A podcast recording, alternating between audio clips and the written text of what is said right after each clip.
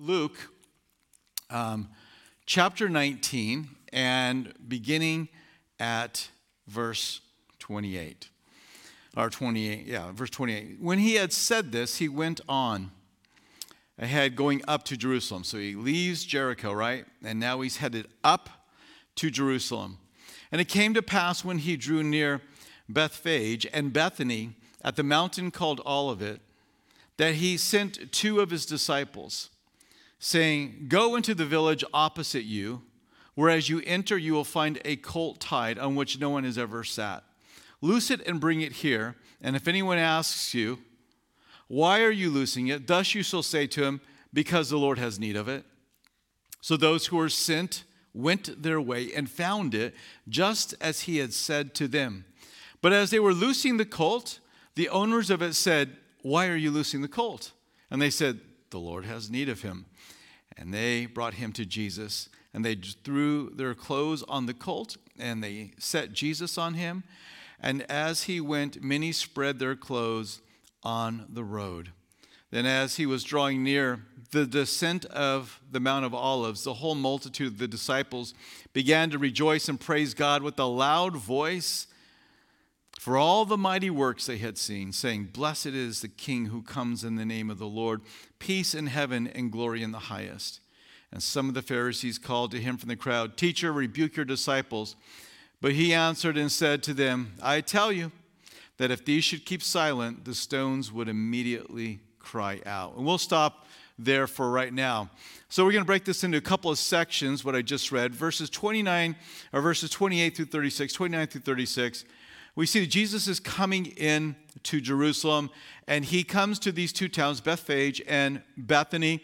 These are towns that are right there uh, by the Mount of Olives. It's very close to Jerusalem. He's made his way up into Jerusalem, um, but he is on the opposite side of the Kidron Valley, the opposite side of Jerusalem, and this is where he is. He's going to have a meal um, with Lazarus and Mary and Martha. This is where she's going to anoint his feet with the costly um, spikenard oil.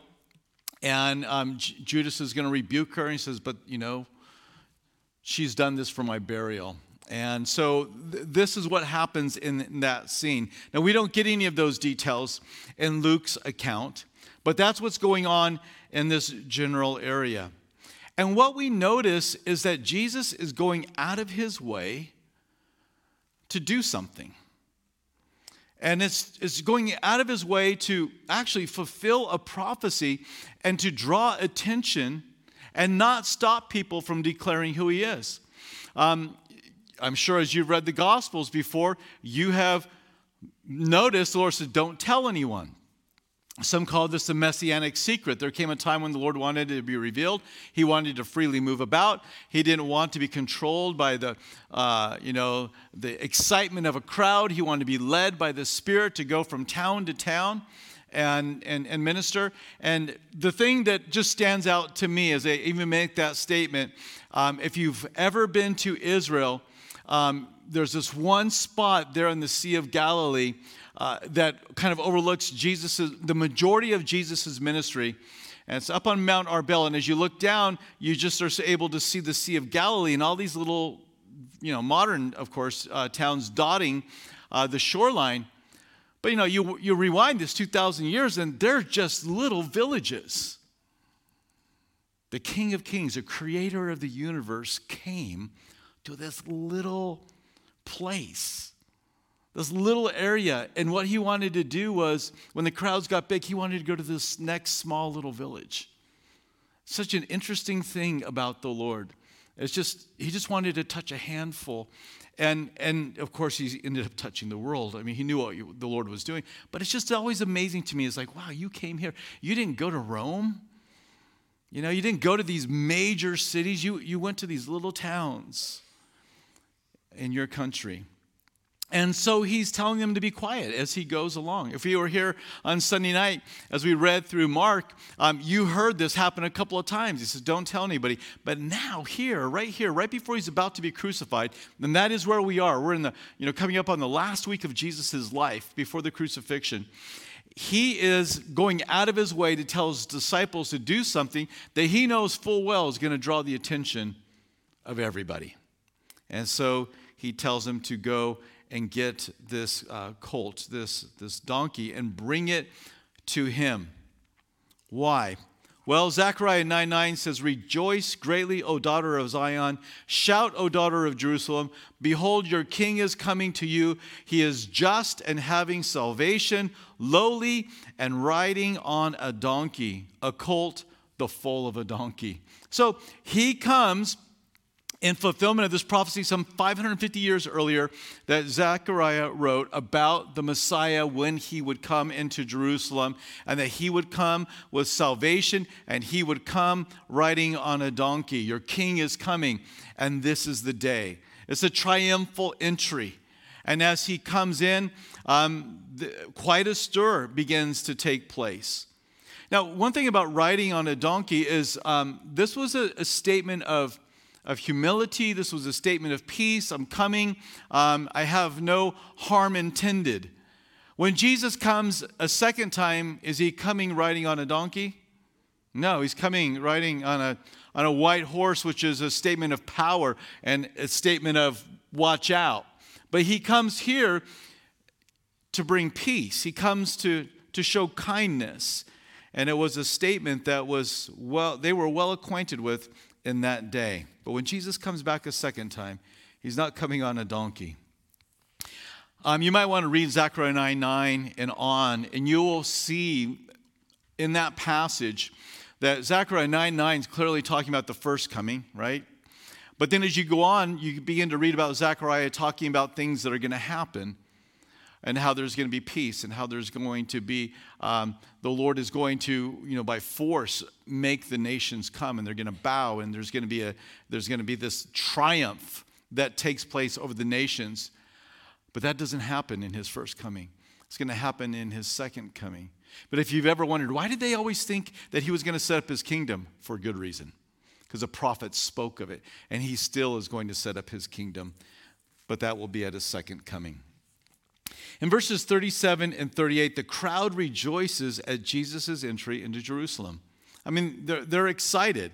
Um, his disciples began to rejoice and praise God with a loud voice for all the mighty works.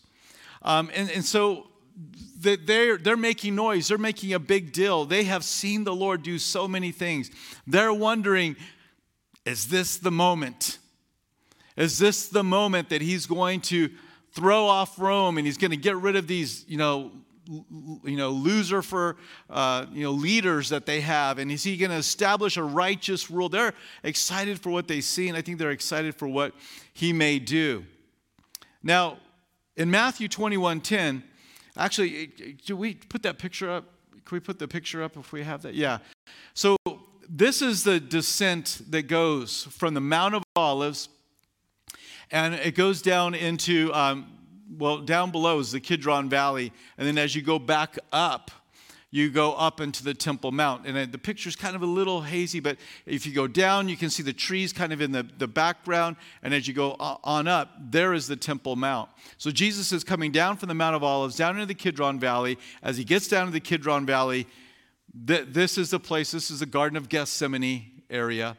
Then you have the Kidron Valley, and you take a short walk. I mean, it's a short walk. So this kind of gives you, it shows you how compact things are. But he's coming down the descent of the Mount of Olives, and the, everybody's just kind of, they're around. They're watching what's going on. Now, Matthew 21:10 gives us an interesting statement. He says, And when he had come into Jerusalem, all the city was moved, saying, Who is this? Okay, so this is what's going on. Not all the city is saying, you know, blessed is he who comes in the name of the Lord. The multitude of his disciples are saying that. But as Matthew says, the entire city is moved, saying, What's going on? So now we know what the city is going to say in just a few short days. What are they going to say? Crucify him. That's right. So they are moved. There's, in other words, this is not happening in a corner. Everybody, the city is moved. Well, when we say the city is moved, how many people are we talking about? Well, what feast is going on right now? It's the feast of Passover, one of the major feasts in Israel's uh, calendar, celebrating their exodus from Egypt.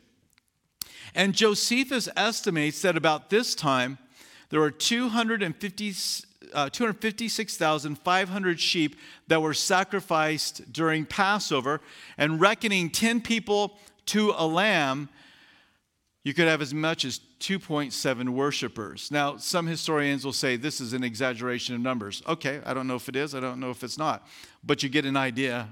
There's a lot of people here. So maybe it's not 2.7, but it's a lot of people. This city is jam packed. They, they can't hardly find you know, room, it's so full.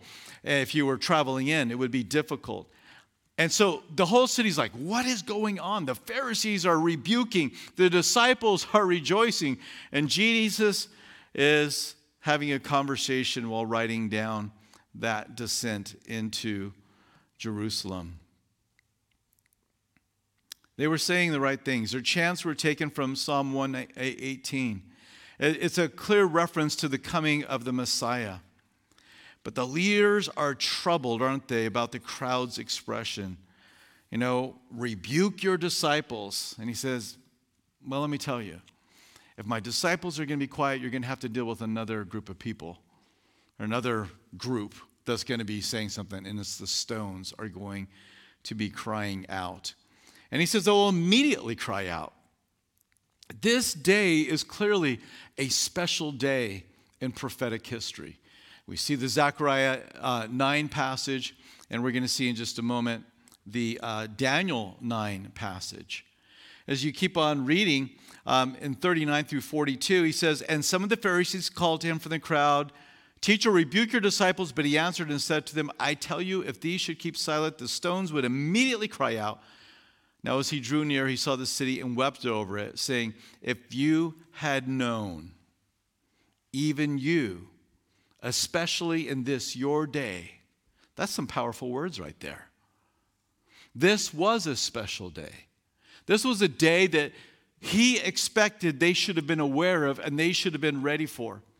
And yet, they were not. He says, The things that make for your peace. I've come on a donkey. I've come with salvation to bring peace. But now, so peace is not yours. And what you should have known, well, now they are hidden from your eyes. You're no longer going to understand. You're no longer going to see what you were meant to see. They had blind leaders that had blinded the multitude. And Daniel speaks of this event and this blindness. Me, Daniel speaks of this event and this very special day some 483 years earlier. This day. Not, not just any day, but 483 years earlier, to the day, Daniel had said that the Messiah would come. And that's why Jesus says, if you had known. You, you should have known, even you, especially in this your day. This was a day that was spoken to you, and you were not aware of it. What is the point of prophecy? Isaiah 46 verses 9 and 10 says, Remember the former things of old, for I am God and there is no other. I am God and there is none like me, declaring the end from the beginning, and from ancient times things that are not yet done, saying, My counsel shall stand, and I will do all my pleasure. He tells us what's going to happen before it happens, that we might know that there is no God like him prophecy makes up two thirds of your Bible. And it's there to tell us that God is the author. He's the one behind this book that we are reading. He is the one that's letting, letting us know, He's giving us proof that the events that are happening are not simply any event. He said ahead of time, these are the things that will take place. And we can look at those prophetic passages, and there are so many of them, and say, wow, look at how the Lord has spoken to us. And it should build our faith. It should build our faith in the book that we read. It should encourage us to get in and study prophecy and to understand it. And so the Lord speaks to us through prophecy that we might know that He is God. And so prophecy such an important thing. Let's, let's talk about Daniel's prophecy a little bit that speaks of this moment when Jesus would come in on the triumphal entry, riding on the donkey, as Zechariah had said. We're going to be in Daniel chapter 9. You turn there, and we'll have some verses that pop up as well, but turn to Daniel 9, and we're going to read verses 23, and we'll, we'll get them as they come. We'll read a few of those verses and, and talk about this. But the Old Testament prophecy of Daniel gives us specific details about this day that we are all familiar with Palm Sunday, the triumphal entry. This is the event that we're talking about. And in that in this chapter, in these verses we're going to look at, God outlines the prophetic history of Israel. Or if you will, he gives them a prophetic time clock that starts on 1 and ends on 70. It's not 1 through 12, it's 1 through 70. And he's going to tell them when that clock is going to begin ticking. He's going to tell them at what time another event is going to happen, and then another event. And I think in all, you could probably look at five or six events, depending on how you want to break up the passage. But look at verse 23. At the beginning of your supplications, and the command, the command went out, and I have come to tell you, for you are greatly beloved Therefore, consider the matter and understand the vision. That's a command. The command is to understand the vision. The command is not, here's some things that are, you know, maybe a little difficult for you to understand. If you get them, great. If you don't have time to worry, you know, dig in, don't worry. No, he says, Daniel, you've got to understand these things. And so I think when you find the Lord giving a commandment that says, understand these things, you're usually going to have to spend some time pondering it. You're going to have to work at it. And, and so if you've never heard a study on Daniel chapter 9, just put your seatbelt on, don't glaze over, you know, pinch yourself, wake up. God says, understand this. So that's, that's the first thing that I want us to see. Um, in verse 24, 70 weeks are determined for your people. Who's his people? Israel. And for your holy city, what's the holy city? To finish a transgression, that's, that's the significant thing. To make an end of sins, to make reconciliation for iniquity, to bring in everlasting righteousness. What do you think? Has this happened yet? I don't think that's happened yet. To seal up vision and prophecy, that's certainly not happening. To anoint the most holy, they actually crucified him. So th- this is a prophecy that still is unfulfilled in part. So this is, he says, what's going to happen. There are 70 weeks that are t- determined. What is meant by 70 weeks of prophecy? Well, the word for weeks here is the Hebrew word shabua. And it means a period of seven or a unit of seven. Seven days, seven weeks, seven months, seven years. It is a period of seven. And context will determine whether it's a, a day, a week, a month, or a year. I'm going to tell you ahead of time, as we go through this, we're going to see this is representative of years. So there are 70 seven year units. It's 490 years. So he says, this is, this is it. There are 490 years are determined for your people and your holy city. That, that's pretty specific, don't you think? I mean, this is not kind of gray, you know, rough around the edges, can't really figure. No, 490 years are determined for your people. And we're going to see that 483 years of these 490 years of prophecy have been fulfilled. And there only is one remaining seven year period left for the nation of Israel and for the holy city.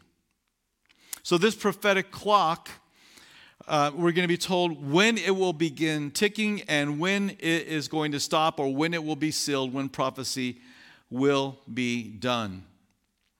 So, in verse 25, know therefore and understand that from the going forth of the command, so here's when it's going to begin that from the going forth of the command to restore and build Jerusalem until the Messiah, there shall be seven weeks and 62 weeks. So he breaks it up. There's 70 weeks in total, but he's going to talk about seven weeks, 49 years. He's going to talk about 62 weeks. He's going to talk about um, 70 weeks altogether. And then he goes on to say, The street shall be built again, and the wall, even and troublesome times.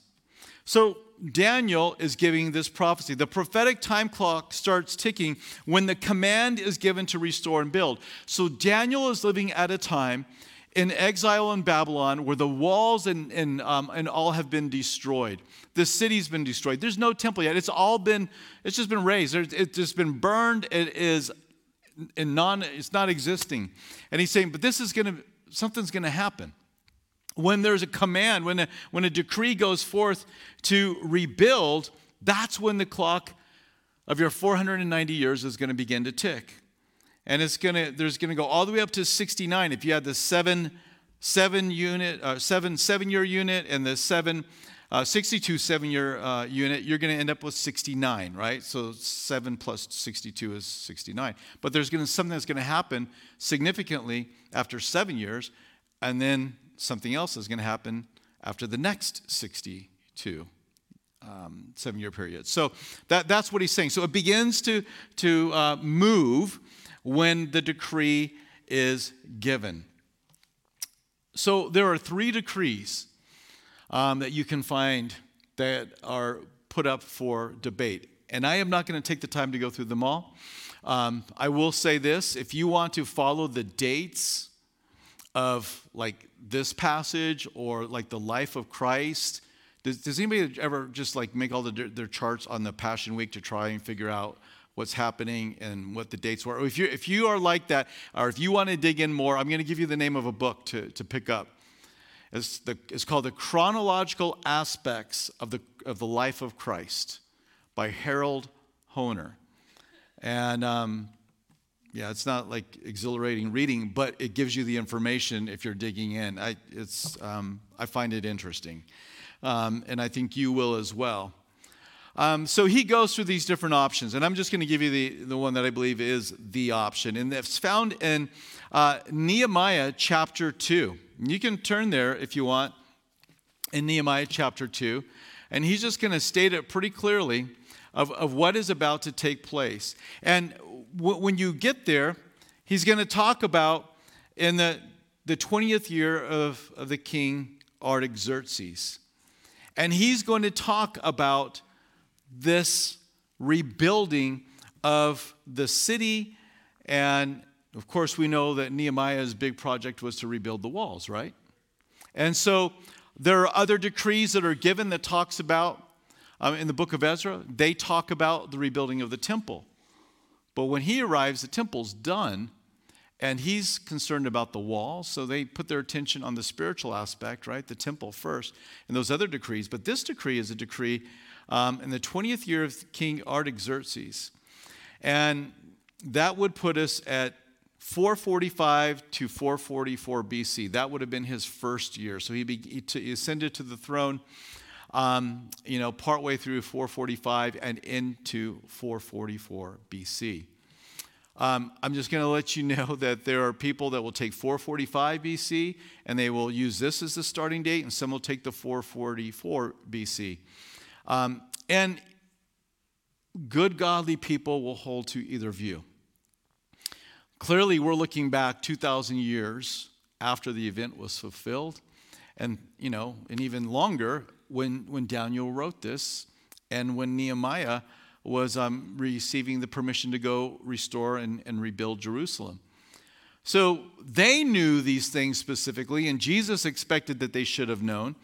Um, and, and so it could be a year here or there, but you do run into complications with calendars and what day does Friday fall on and what day is the new moon and all the rest that pertain to when Jesus would have when Passover would have began. So I'm going to give you the date of March 5th, 444 BC. March 5th, why that? It's the first day of the new moon. It's the first day of the new moon, um, and it correlates to our calendar as March 5th, 444 BC, uh, or the first of Nisan in the Jewish calendar. That's when it begins. So there's your first date. You know, the clock's ticking on March 5th, 444 BC.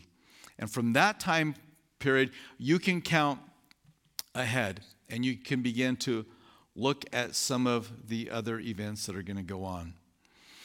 Um, the decree comes in Nehemiah chapter 2. And then he says, after seven seven year periods or after 49 years, um, something's going to happen. And what's going to happen is his project will basically be done.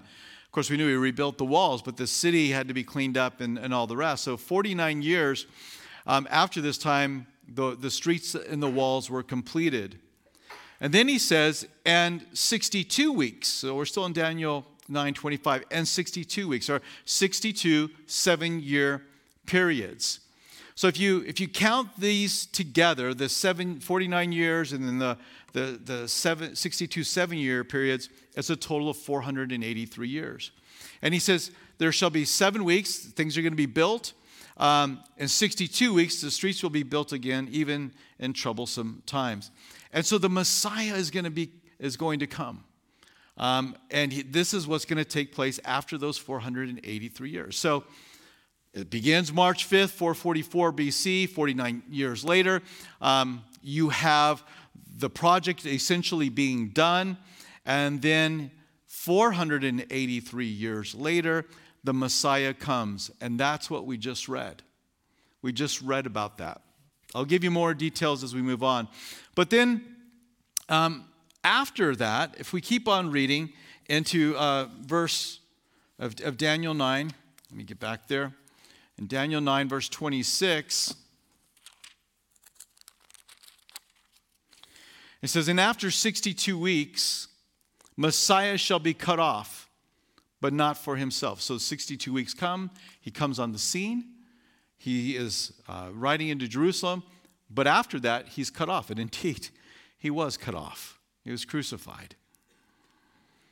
But not for himself. And the people of the prince who is to come shall destroy the city and the sanctuary. The end of it shall be with the flood. Till the end of the war, desolations are determined then he shall confirm a covenant with many for one week. So that's that last seven year period. But in the middle of the week, he shall bring an, an end to sacrifice and offering. And on the wing of abominations shall be one who makes desolate, even until the consummations, which is determined, is poured out on the desolate or on the desolator.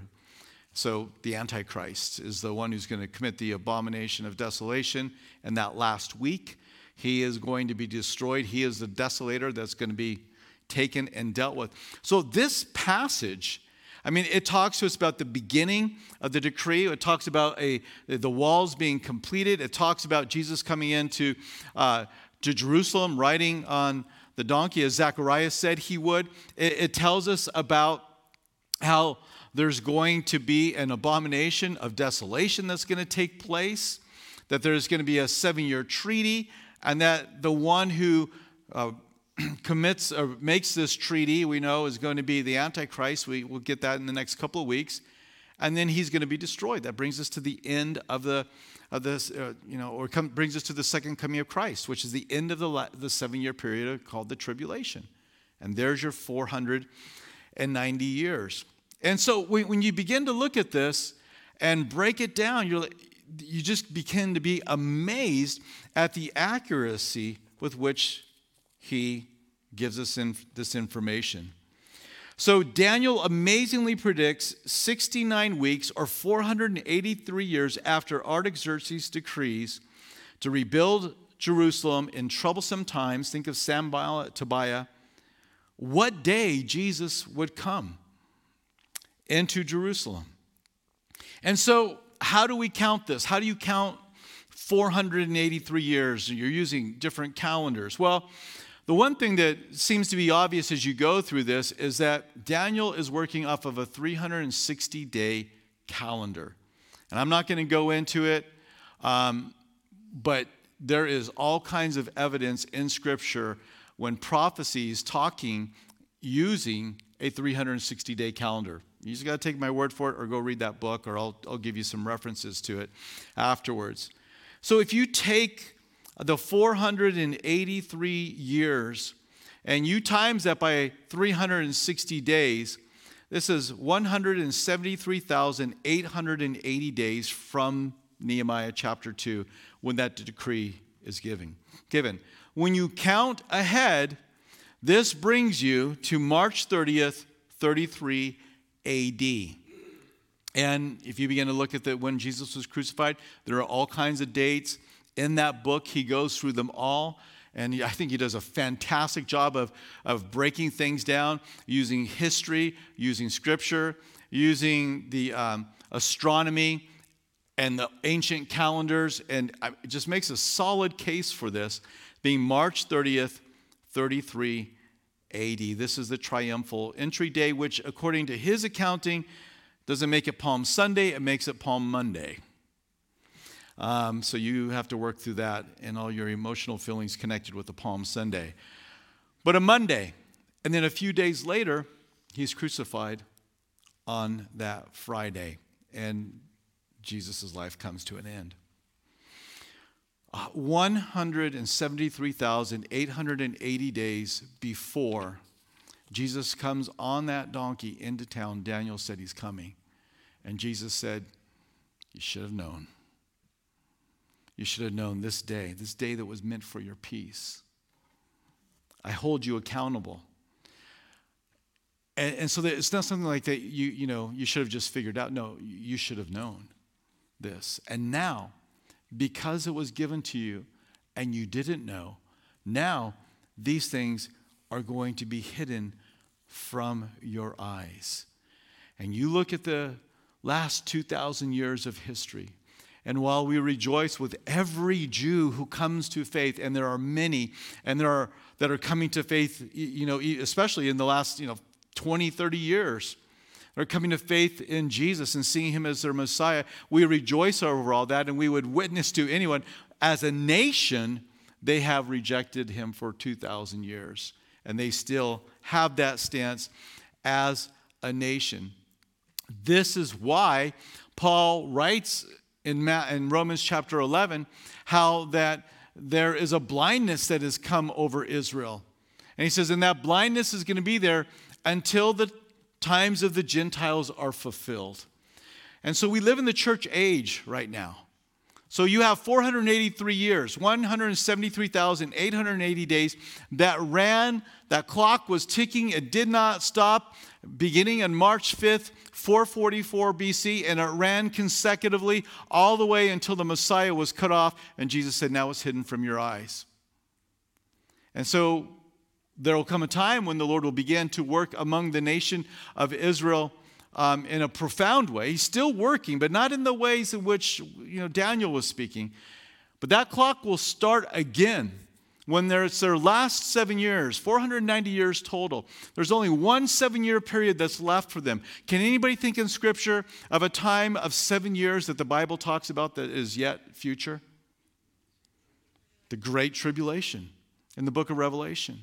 And when you read through that, it is all about God waking up the nation and preserving the nation and judging the nations that come against Israel.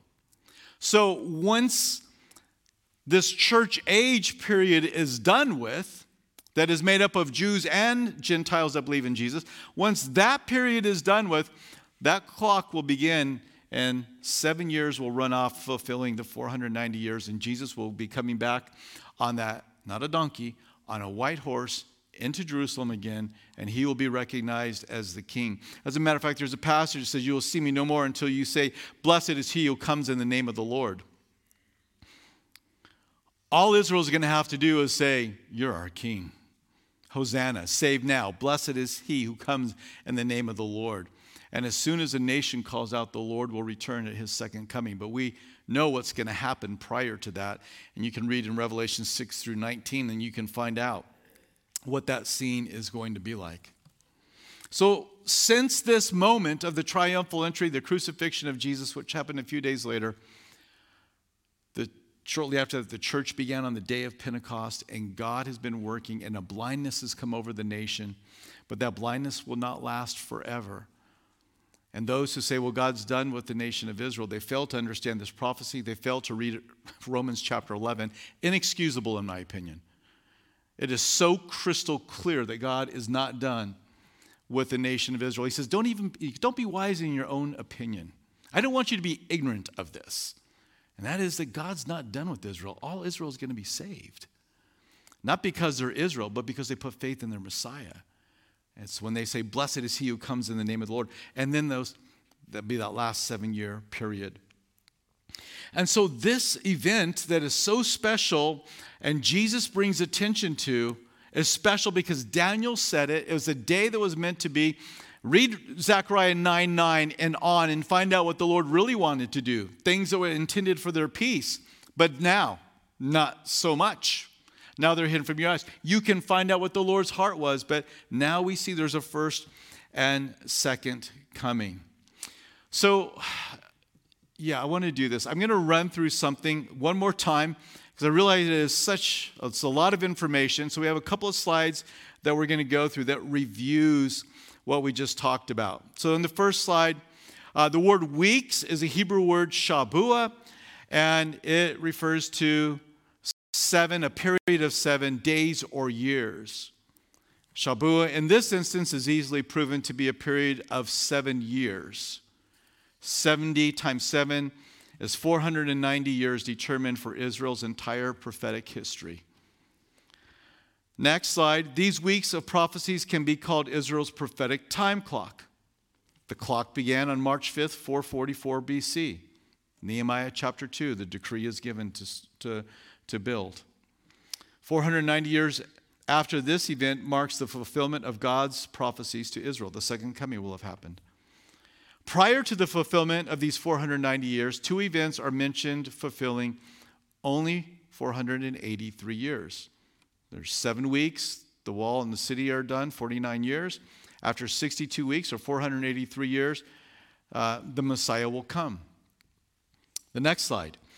From the decree to rebuild uh, to the coming of the Messiah, 173,880 days are a part of that, that period of time. So 69 years times 360 days gives you that uh, total. This is based on the lunar calendar of 360 days per year.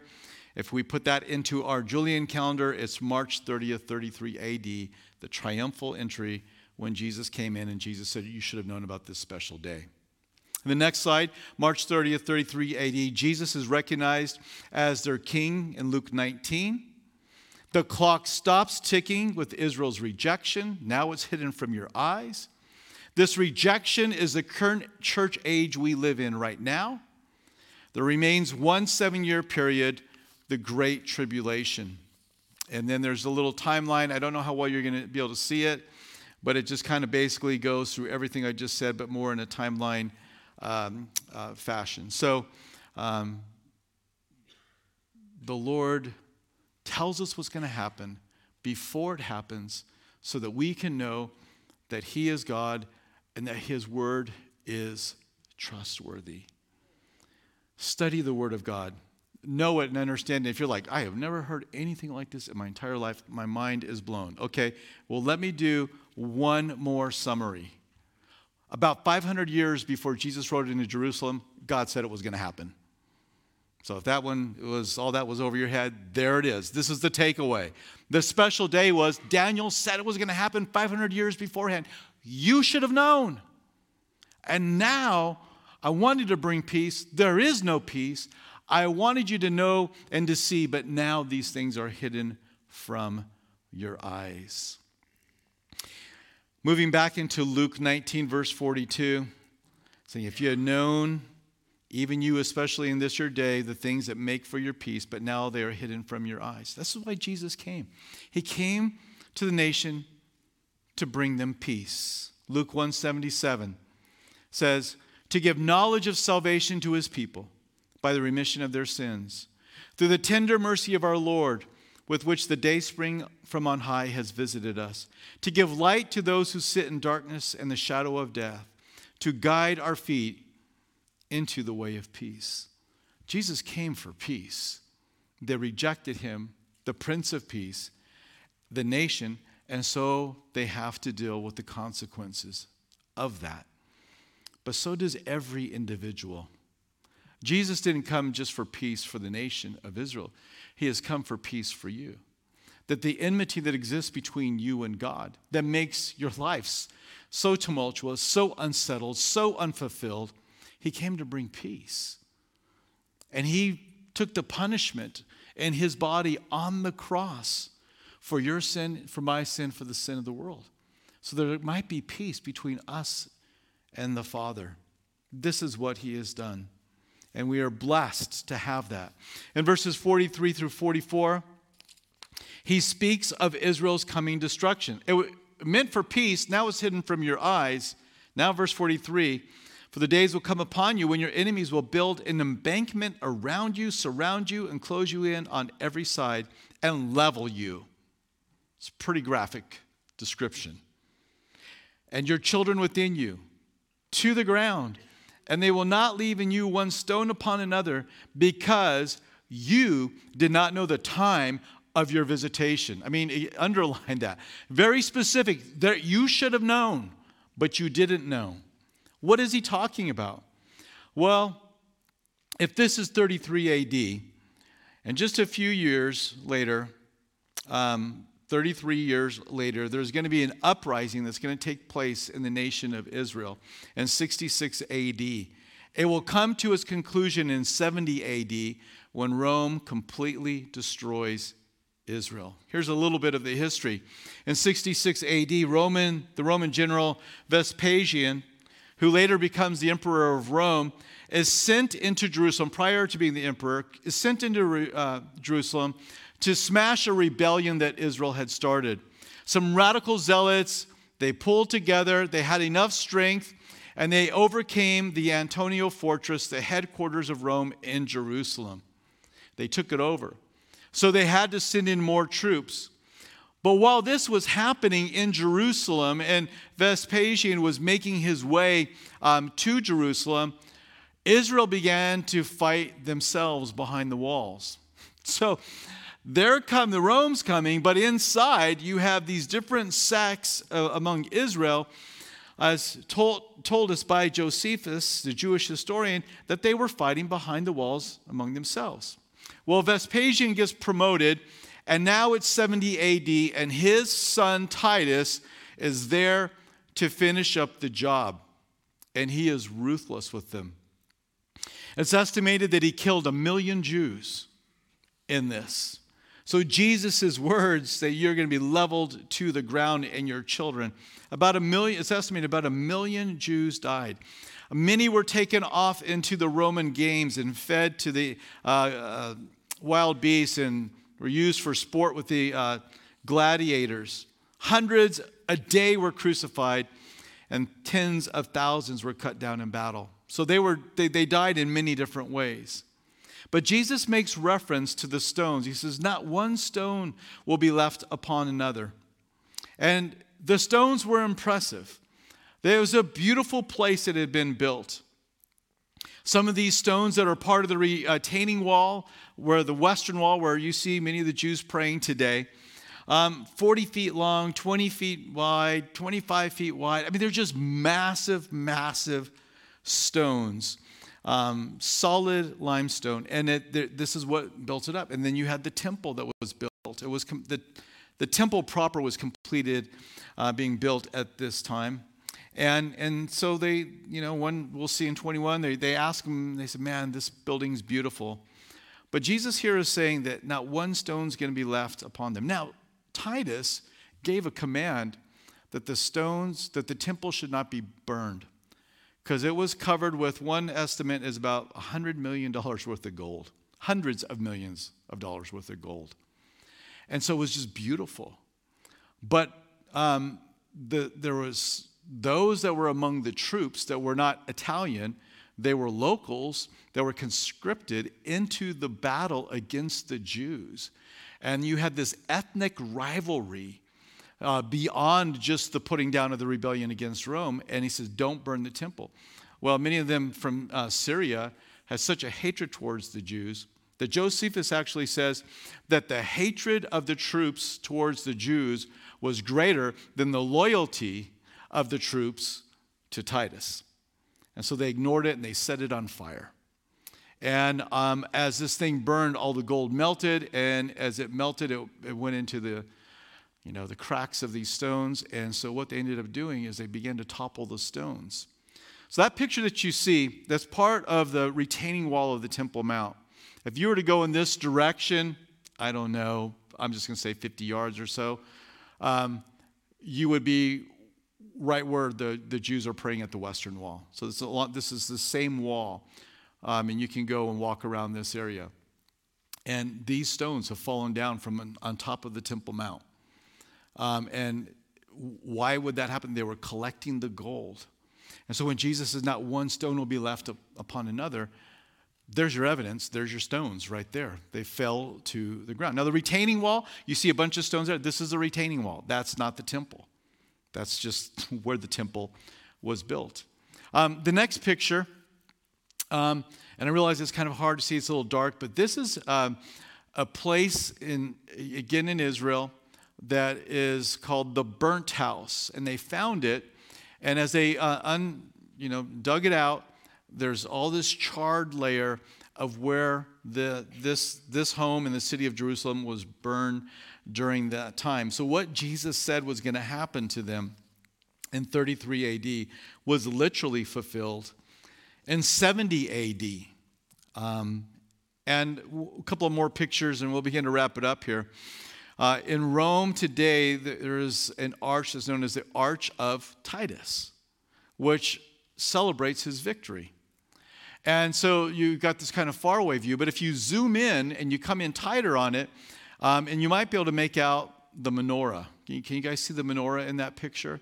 And so Titus went in and he carried off many of these. You have in this, you have this, you have the table of showbread, you have some silver trumpets, and this relief, this arch of Titus, shows when he came in and he destroyed, and it stands as a memorial of his victory, but it also stands as a memorial of Jesus' fulfilled prophecy.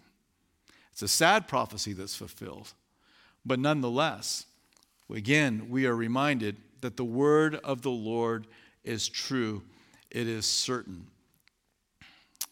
Many times in Scripture, the Lord warns of not missing our opportunity of embracing Him and His work that He desires to do in our life. Isaiah 55, verse 6, puts it this way Seek the Lord while He may be found, call upon Him while He's near. And they had the King of Kings, the creator of the universe, in their midst. And they said, We don't want you. We've examined you for 33 years.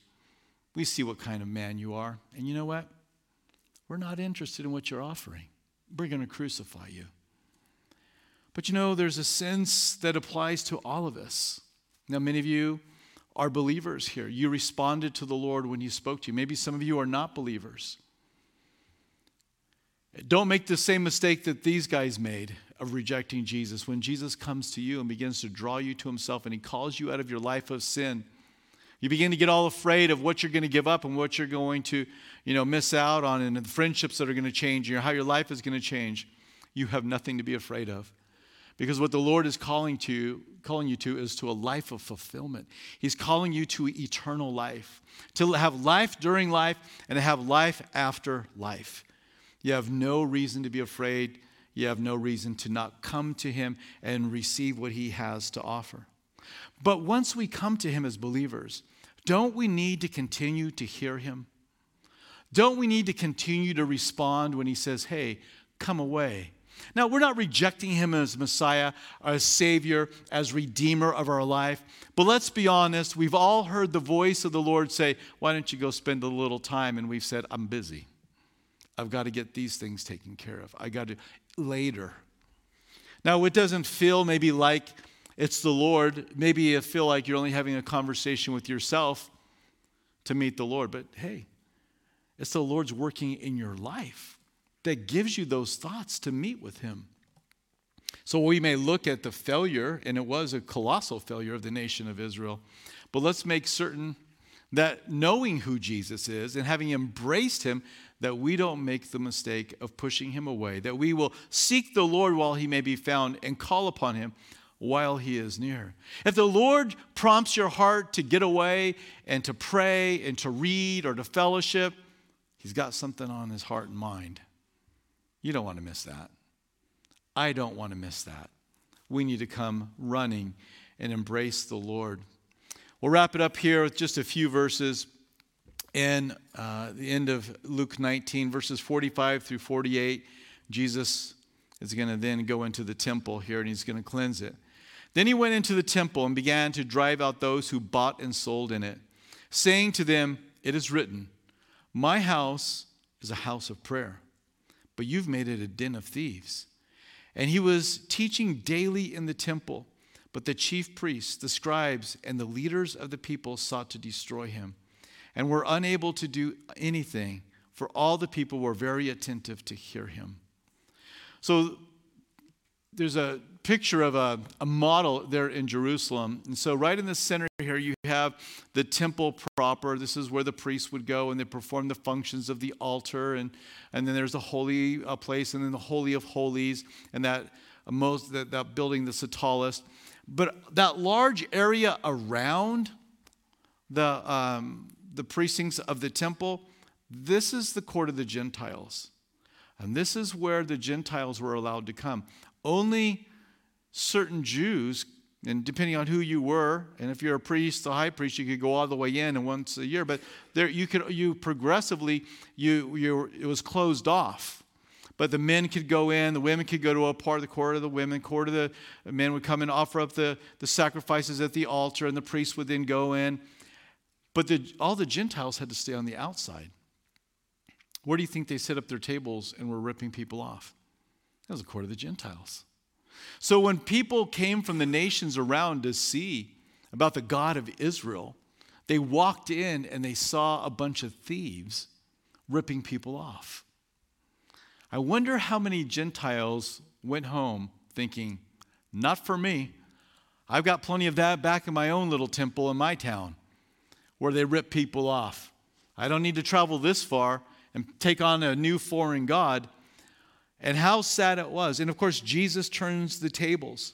I mean, it was something like this uh, you would go and travel a long distance to come and worship. And as you came in, if you traveled a long distance, you weren't going to bring your sacrifice with you. You were going to buy it when you got there. So if you bought one and you came in and tried to present it to the priest, if you didn't buy it in the temple, it was going to be rejected as being unclean, not fit. So, what they did say was, don't worry about that, just buy one here that's already been pre approved. So, you would go to buy it, and they say, oh, no, no, you, we don't take your currency. You've got to go exchange it to the temple currency. So, they would go and they would make an exchange of their currency to the temple currency, and they would get a lousy exchange rate and get ripped off. Then they would come back having been ripped off with the exchange rate, and they would go and they pay for an overinflated price for an animal they could sacrifice to the Lord. Can you imagine how you are gnashing your teeth by the time you actually get to the place to worship God? Man, you've been fighting, you're arguing, you're you know frustrated, and, and this is where the Lord comes in and he's like, What are you guys doing? And he began to drive them out. You know, he did this twice. In one of the accounts, we read that he sat down and the ropes that they had used to bring in all the animals and the doves and stuff, he sat down and he braided a whip. Now, you can figure out what he did with it. We know he drove them out. I don't know if he just swung it in the air or he wrapped it around a few of the heads. I don't know. But they ran when he did it. And he makes this statement My house is to be a house of prayer people come here to pray, to worship, and call upon God. And you guys are ripping people off. And he sat daily teaching them, and yet they didn't want to hear him.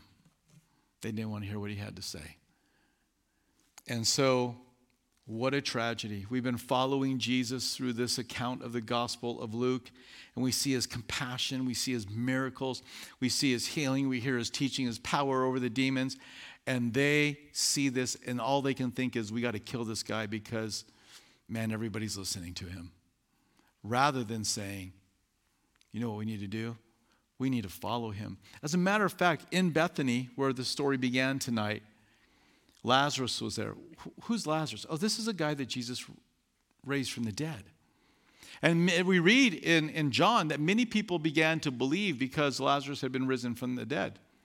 Do you know what the, the Pharisees decided to do to Lazarus because many people were believing and they knew that he was dead and he came to life? Do you know what they decided to do? They wanted to do with him? Kill him. I mean, this is a what kind of hard hearted person do you have to be? He raised them from the dead, and now they believe. Well, let's kill him. Wait a minute. Maybe this is the Messiah, raising people from the dead. You don't see that every day. But no, all the way to the very end, here we are in the last week of his life, and they're planning how to destroy him. And we know how they're going to destroy him. They're going to crucify him.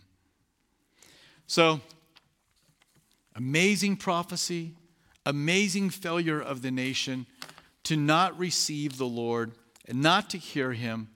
But I pray that each of us will make the most of our time with the Lord. We'll pray, we'll read, we'll sit quietly and meditate on the word of the Lord and the ways of the Lord so that we can meet with him. That his presence would be welcomed in my life, in my house.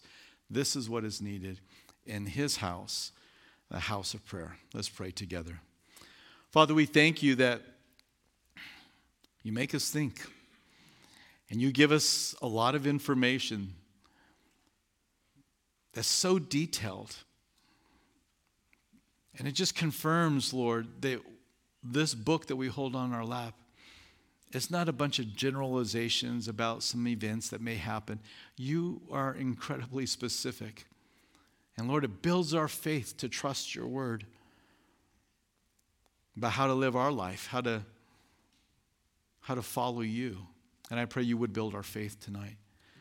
But Lord, as the takeaway lesson for us, may we learn to celebrate your presence and to rejoice over you riding into our life and never to take you for granted and certainly to never plot how to silence you in our life. Thank you, Lord, for your grace and your mercy towards us. In the name of Jesus, amen.